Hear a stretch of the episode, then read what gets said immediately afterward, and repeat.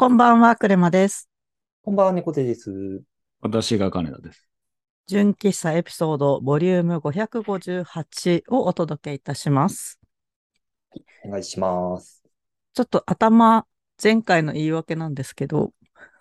あの、557から559まで同じ日に収録してるんですが、まず冒冒頭、557金田さん回の冒頭、すごいむせちゃって、いきなり、いきなりゲホゲホ言い出した後にミュートしたんですよ。やばいと思って。その後も、あの、発言するときオンにして、またうるさそうだとミュートしてみたいなのをずっとやってて、で後半ミュートしっぱなしで、あの、そうですよね、みたいな。結構相づちとか質問とかしても全然二人返事してくんないなとか思って。で、最後、あの、おやすみなさいを言うときになって、はっと見たら、ミュートになってて、っていう、後半すごい静かだったのは、私のズームのオペミスです。ごめんなさい。っていう、前回のお詫びをしたところで、今日の話なんですけど、えー今日の話は、ナンバー551、和室にタイルカーペットを敷き詰めた話の続きです。で、まあ、その時のおさらいをすると、我が家が、えっと、仕事部屋の洋室の他に寝室の和室6畳がございまして、そこの畳が、本当になんかボロボロになって粉々になって切れるみたいな感じで、もう日焼けしちゃってすごい大変なことになってて、もうなんか、えっと、業者さんに畳を変えてもらった方がいいんじゃないかみたいな話とかも出てたんですけど、なんかもう和室よりも、あの、ベッドにしてちゃんとクオリティを、睡眠のクオリティを上げた方がいいのではみたいな話で考えていて、で、もう一個、なんか、引き金を引いたのは、えっと、今、勤めてる会社の同僚の人となんかオンラインランチしてた時に、あの、同僚の方が、エンジニアさんが、なんか西川の羊毛のパッドを買ったら人生が変わったみたいな。すげえ、ほんといいっすよ、みたいな話を聞いて、で、まあ、ベッド生活にするか、みたいな感じで変えました。変えようと思って、前回話したところは、えっと、和室の畳の上に、あの、タイルカーペット？三月さんっていうメーカーのタイルカーペットを敷き詰めました。終わりました。みたいな写真付きで投稿したとこまででしたと。ね、それから7週間経過して、さらに進めてるよっていう話をしようと思います。で、まず、えっと、カーテンを、カーテンも変えたんですよ。で、和室の時は、なんか、屏風みたいな、なんて言えばいいのかな。障子、日本の障子があるじゃないですか。あの、木の枠があって紙が貼ってあって、で、それが屏風みたいに、えっと、多分50センチぐらいの枠が4つ、蝶つがいで、こう、蛇腹に折れるようになってて、一個一個に障子みたいに紙が貼ってある代物があったんですけど、うん。それを窓に立てかけて、屏風風にする和室だから、みたいな、あ、失礼、あと障子風に見せるみたいな感じだったんですけど、まあそれもなんか猫も子供もいないのにすごい破れてきてて、まあ、主に私がキャーとか言って穴を開けちゃってたんですけど、まあそれもカーテンに変えるぞって言って、うん、で、なんか、また三月さん、あの、タイルカーペットのメーカーの三月さんは、えっと、カーテンも通販していると。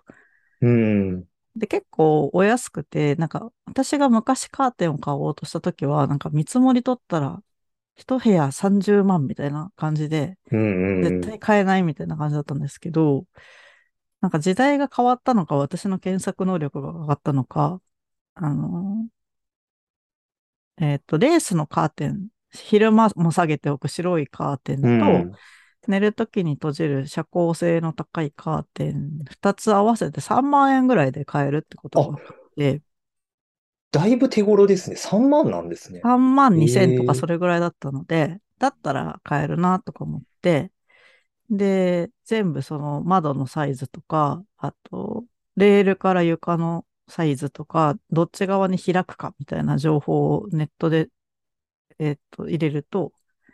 全部作って、届けてくれるっていう感じのシステムで、で、気になる人は事前に、あの、サンプルの歯切れとかも送ってくれるうん。私はもう、あの、歯切れとか見なくてもいいやと思って、そのまんまモスグリーンのカーテンとシンプルなレースのカーテンを注文したんですが、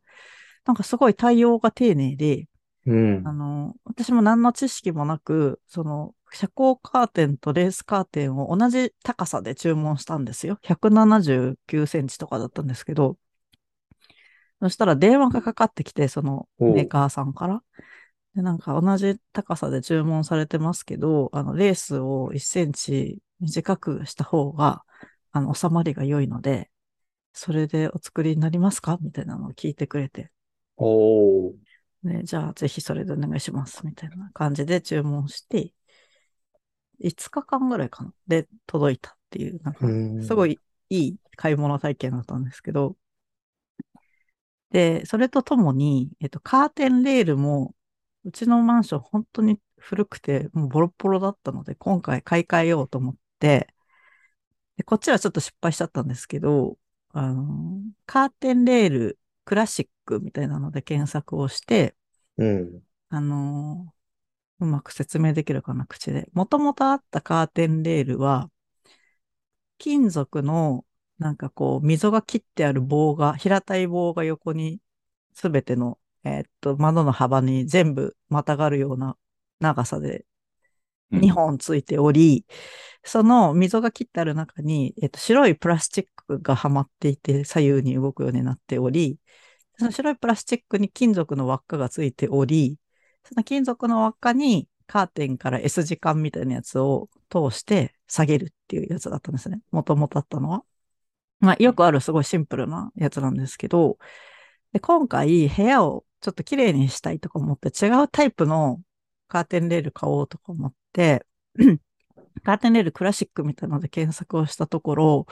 なんか丸い金属の棒に輪っか状の金属の輪っかがはまっていて、一箇所に穴が開いており、あの、レールじゃなくて、棒に輪っかがはまって横に動くみたいなタイプで、でそこに S 字間で引っ掛けるっていう、結構その、カーテンレールを見せる形。のカーテンレールを注文したんですよ。でも私が知識がなさすぎて、なんか横幅が、窓の横幅に対して、えっと、そのポールが全部ないので、真ん中に継ぎ目が入るタイプだったんですね。うん。で、えっと、2本の、その、ポールに対して真ん中に短いポールを入れて、こうついで横幅180センチとかに渡すんですけど、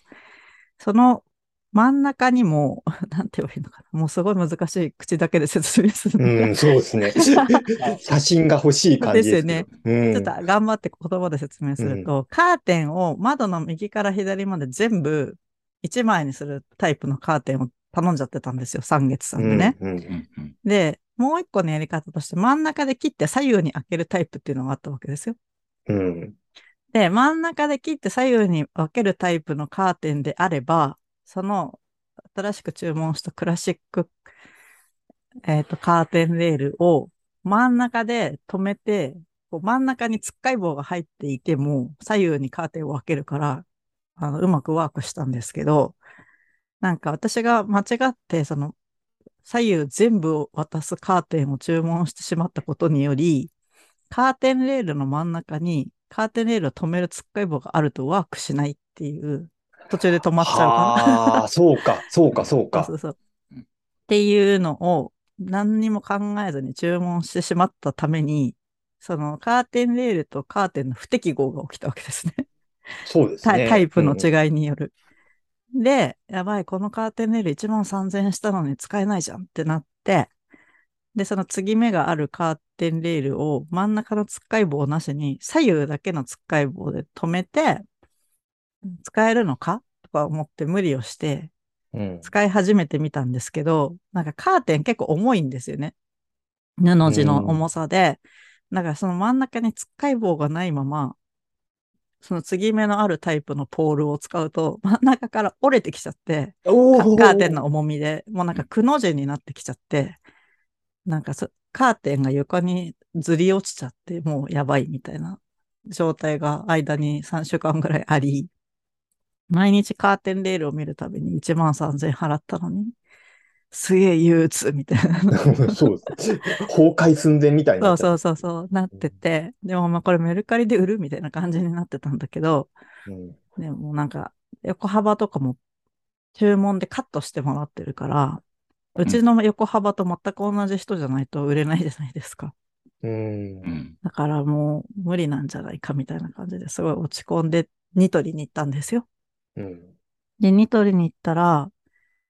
また違うタイプの安いカーテンレールがあって、4000円ぐらいだったかな。で、えっと、レース用と遮光カーテン用の2つのレールがついているまま、えっと、200センチから120センチまでアジャストできるみたいな。中になんかビヨンビヨンって動く機構がついていて、っていうのを買ったんですけど、うん。それがまたこ言葉で説明するのすごい難しい。うちの窓って、あの、平面についてなくて、窓の真上にこう、配管の出っ張りがついてるんですよ。ああ、な、ありますね。ありますね。わかります。そう。で、そのニトリで4000いくらでこれ使えんじゃねって思って買った、買って帰ってきたら、それって窓より上の空間から、こう、フックに引っ掛けてガチってはめないと止まらないタイプのもので、へ、弊社じゃなかった。うちの窓だと、その窓の真上に配管の出っ張りがあることから、そのニトリで買った4000円のカーテンレールがはまらないっていうう家の構造的に。買ってきてから気づいて、まあ、カーテンレールに対してなんか知見がなさすぎてすごい無駄なお金を 使って、これつかないじゃんみたいな、わーわーってまた家でなったんですけど、なんかもう夫がすごい悔しがっちゃって、その、私があまりにも無駄なお金を使うので。で、なんか、夫が、そのニトリのやつをすごい上からはめるんじゃなくて、横からはめてもつく。本当はつかないんですけど、なんか分解して違う順番でつければはまるんじゃないかみたいな。で、すっごいこう苦労してはめてくれたんですけど、で、はめてくれて、ちょうどいい位置にぴったりまっすぐのくの字に垂れ下がってないカーテンレールが準備できて、で、その3月のやつをはめたら、ちょっと長かったんですよ、3月のやつが。カーテンがね。うんで、ちょっと床にずっちゃって、うーってなってたんですけど、その、カーテンに元からついていた、引っ掛けるフック、さっきから S 字間って言ってるやつが、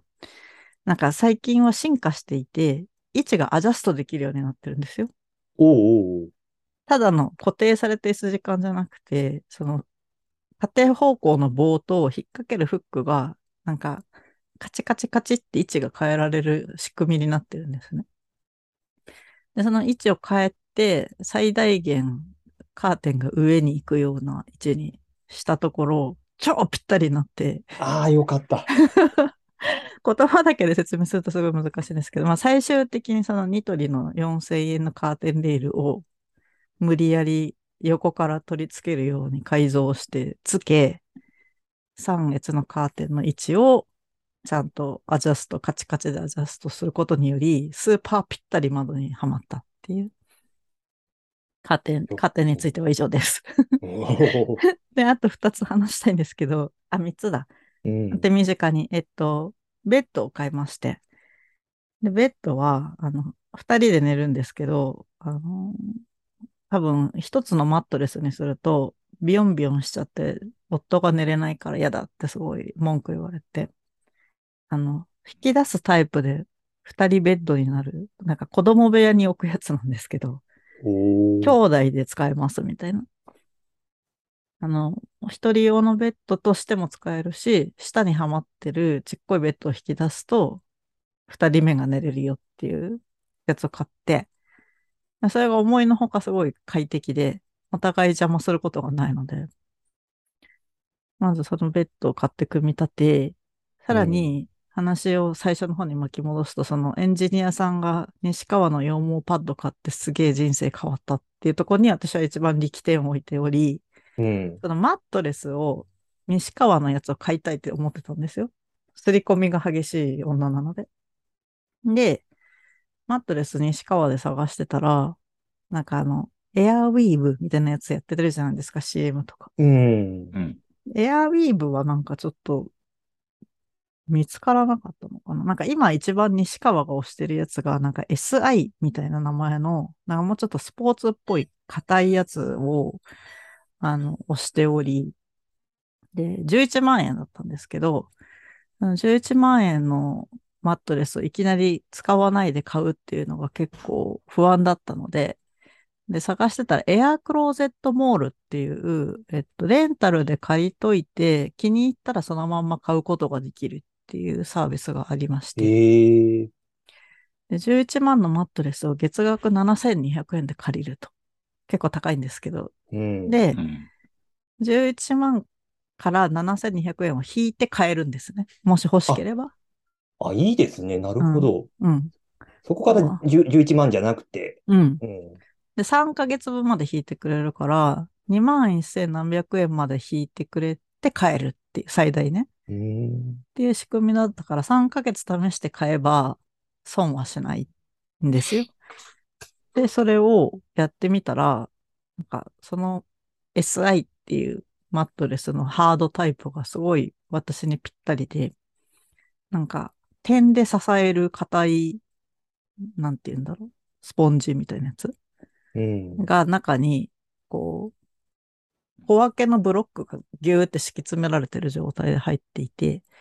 なんか一枚全部繋がってないから、なんか、と体の一部が、例えば頭の方が重くて、それ、そこで凹んだものが他に波及するみたいなのがなくて、頭は頭だけで、そうそうそう、沈むみたいな。で、なんか点で支えてるから、こう、べったり設置してなくて、こう、浮いてる感じ、ちょっと浮いてる感じになるみたいな。状態になるなって感じて、まあ半分高いから洗脳されてるかもしれないんですけど、高いから効くはずだみたいなのもあるかなと思うんですけども、結構良くって、一週間ぐらい寝てみたけど、毎日結構快適だな。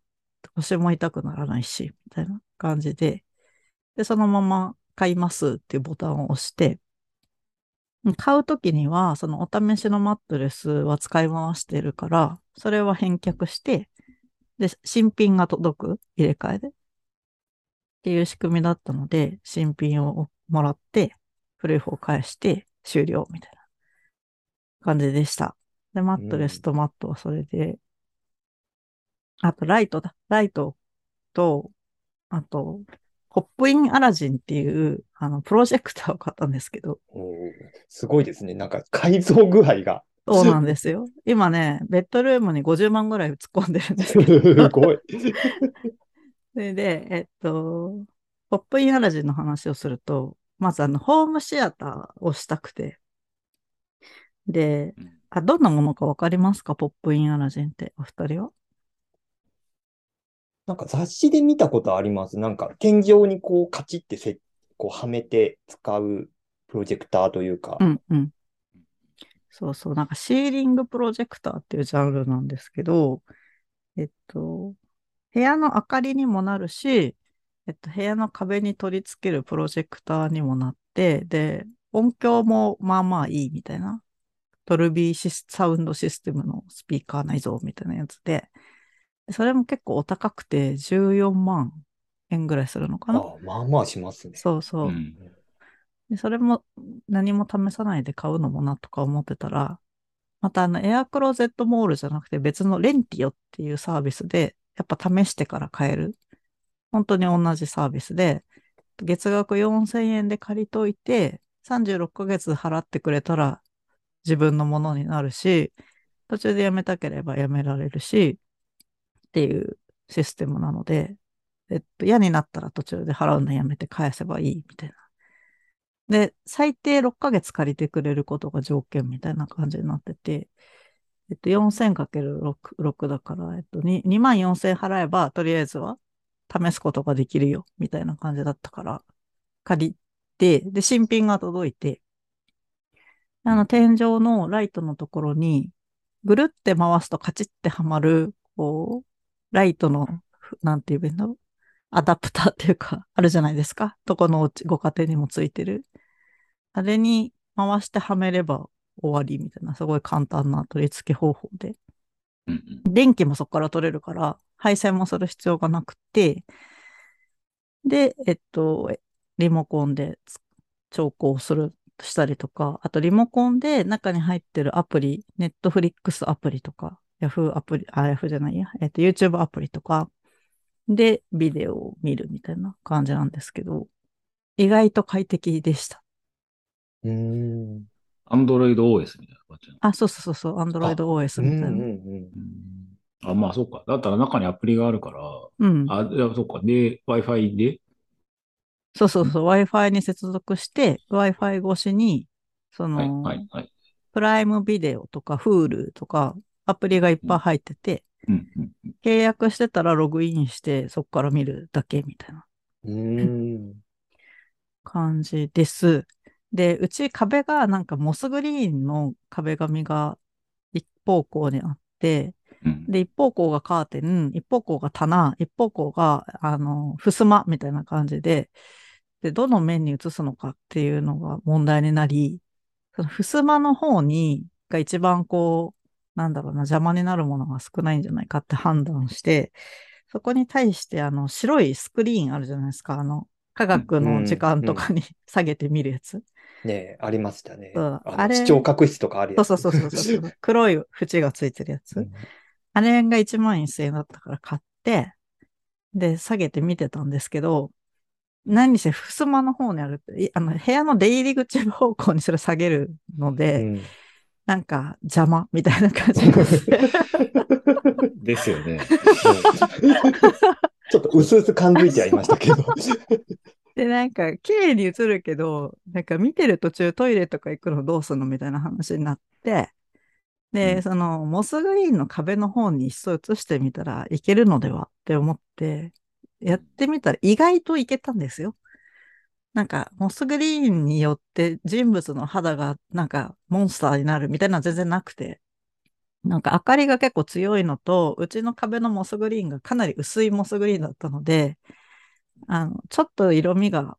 若干狂ってるなっていう感じはあるんですけど、なんか吐くほど気持ち悪いっていうほどでもなくて、いけんじゃねみたいな感じの色合いで収まった。なんか、超人ハルクみたいな、そういう感じ。そ そこまで全然ならなかった。あなんか。ちょっと黄色み強いかなぐらいな感じの見た目で収まってて、今のところ。うんで、なんだろう。そあとか、そのモスグリーンの壁紙がちょっとデコボコしてるんですけど、それもなんか味みたいな感じで、今んとこ済ませられるのではっていう。なんかぜなんかすごい、この女優さん肌荒れすごいけど。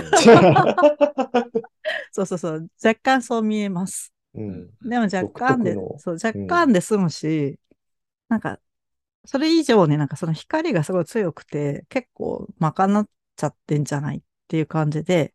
あともう一個すごい快適なのはやっぱ枠とかなくて、いきなり壁にその映像が映ってるのがすごい快適なんですよ。うんうん。そのシームレス感がね。なんかとりあえず今その壁方向に映して、なんかプライムビデオで、うんブルース・ブラザーズとかを見て、やっぱいいわ、みたいな感じになってる。そういうの見てます。うん っていう感じで、ポップインアラジンを借りてる Now。はい。いそのスクリーンどうしたんですか？や、どうすればいいのかなそれも売ればいいのかもしれないです。あ、まあ、スクリーンはまだね、うん。うん需要あるかもしれそう。スクリーンの方が売れそうな気がする。うんうん。まあ、あとは、すすっごいこだわった繊細な色調の作品見たいときだけ、壁に、モスグリーンの壁にそれを下げれば、使えなくはないな、あの、感じで、まだ、あの、それがさ、10万円とかもあったんですよ。あの、電動っていうか、電動じゃないや。中にバネが入ってて、ビーって引っ張ってカチッて止めて、しまうときは、ちょっと下に下げると、ぐるぐるぐるって巻き戻るやつあるじゃないですか。ありますね。うんうんあれ11万ぐらいしたんですよ。う んで、それは買わなくって、あの、手でくるくるくるって、ほんと巻物みたいに巻いていくタイプのやつが1万1000円だったから、まあ、そこまで初期投資、まあ、うーんって感じ、無駄無駄なんですけど、まあ、使えるかもなと思って、一番の私の無駄はさっきのカーテンレール1万3000円なんですけど、それをどうするか問題はある。で、あと昨日 IKEA 行って、なんかあの、間接照明をやりたいとか思って、IKEA の照明コーナーですごいあーだこーだ見まくった上、990円のなんか買ってきたんですね。うん。テーブルに置けるライト。そしたらそのライトが、うんなんて言えばいいんだ、電球別売りだったんですけど、それに気づかないで、外側だけ。家で開けたら、なん電球入ってないじゃんってなって、電球を慌てて注文するっていう。なんか本当やっぱリサーチ不足さがすごくて、毎日一歩進んだら二歩下がるみたいな感じなんですけど、すごいやってます。うんっていう話で、完成したら写真撮ってアップしたいんですけど、うんまだちょっと時間かかってます。うんなんかお金がかかってますけど、なんかすごい楽しそうですよね。そうなんかど着着実にこう変わってきてる感が。そうそう。うんでもなんか頭の中にピンタレストでこういうベッドルームにしたいっていういっぱいあのピン止めしてて、あの、うんうんモスグリーンを基調としたベッドルームの写真が50枚くらいバーってあって、それを元にこういろいろ買ったりとかしてるし、なんかこう、こう作りたいっていうのが結構明確なので楽しいです。うんあとは、あの、毎年海外旅行行って50万とか使ってたんですけど、今年、ってかもうこの3年ぐらい海外旅行行ってないから、まあその旅行行く分を部屋に投資したと思えばまあいいか、みたいな感じでお金を散財しています。うんはい。ちょっと完成形が楽しみですね。完成したら見に来てほしいですうね。ん。本当に。完成するんですか？それを。一応しすると思う。えっと、ベッドカバーをうん今変えようとしてて、ボタニカル調でグリーンのに変える。あと間接照明と、あと窓の、あ、ベッドの上に、えっと、観葉植物を置く予定で、うんあの、日陰でも死なない観葉植物を探して飾ると、おおむね完成。うんうん一旦は、